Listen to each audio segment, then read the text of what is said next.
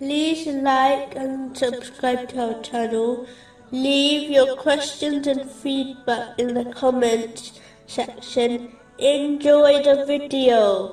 Continuing from the last podcast, which was discussing chapter 8, verse 46. And obey Allah and His Messenger.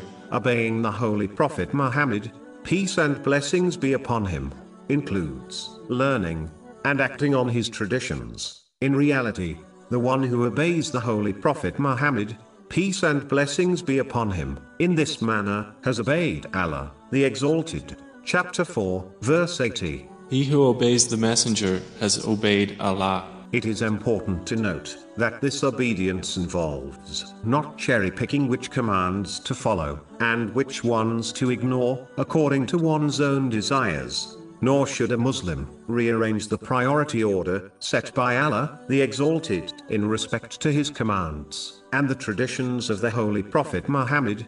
Peace and blessings be upon him. But the one who refuses to obey the Holy Prophet Muhammad, peace and blessings be upon him, thereby failing to obey Allah, the Exalted, has been warned of hell. In a narration found in Sahih Bukhari, number 7280. It includes to accept his commands and prohibitions at all times. This has been made a duty by Allah, the Exalted. Chapter 59, verse 7. And whatever the Messenger has given you, take. And what he has forbidden you, refrain from.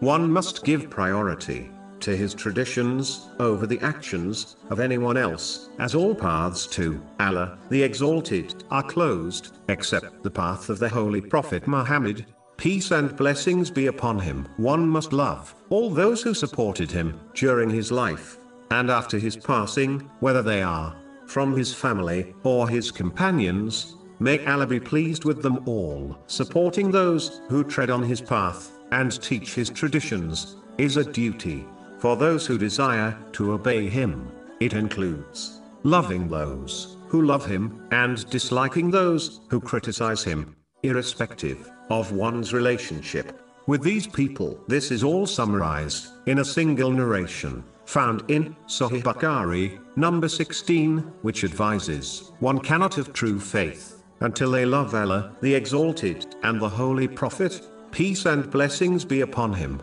more than the entire creation, as explained already. This love must be shown through actions, not just words.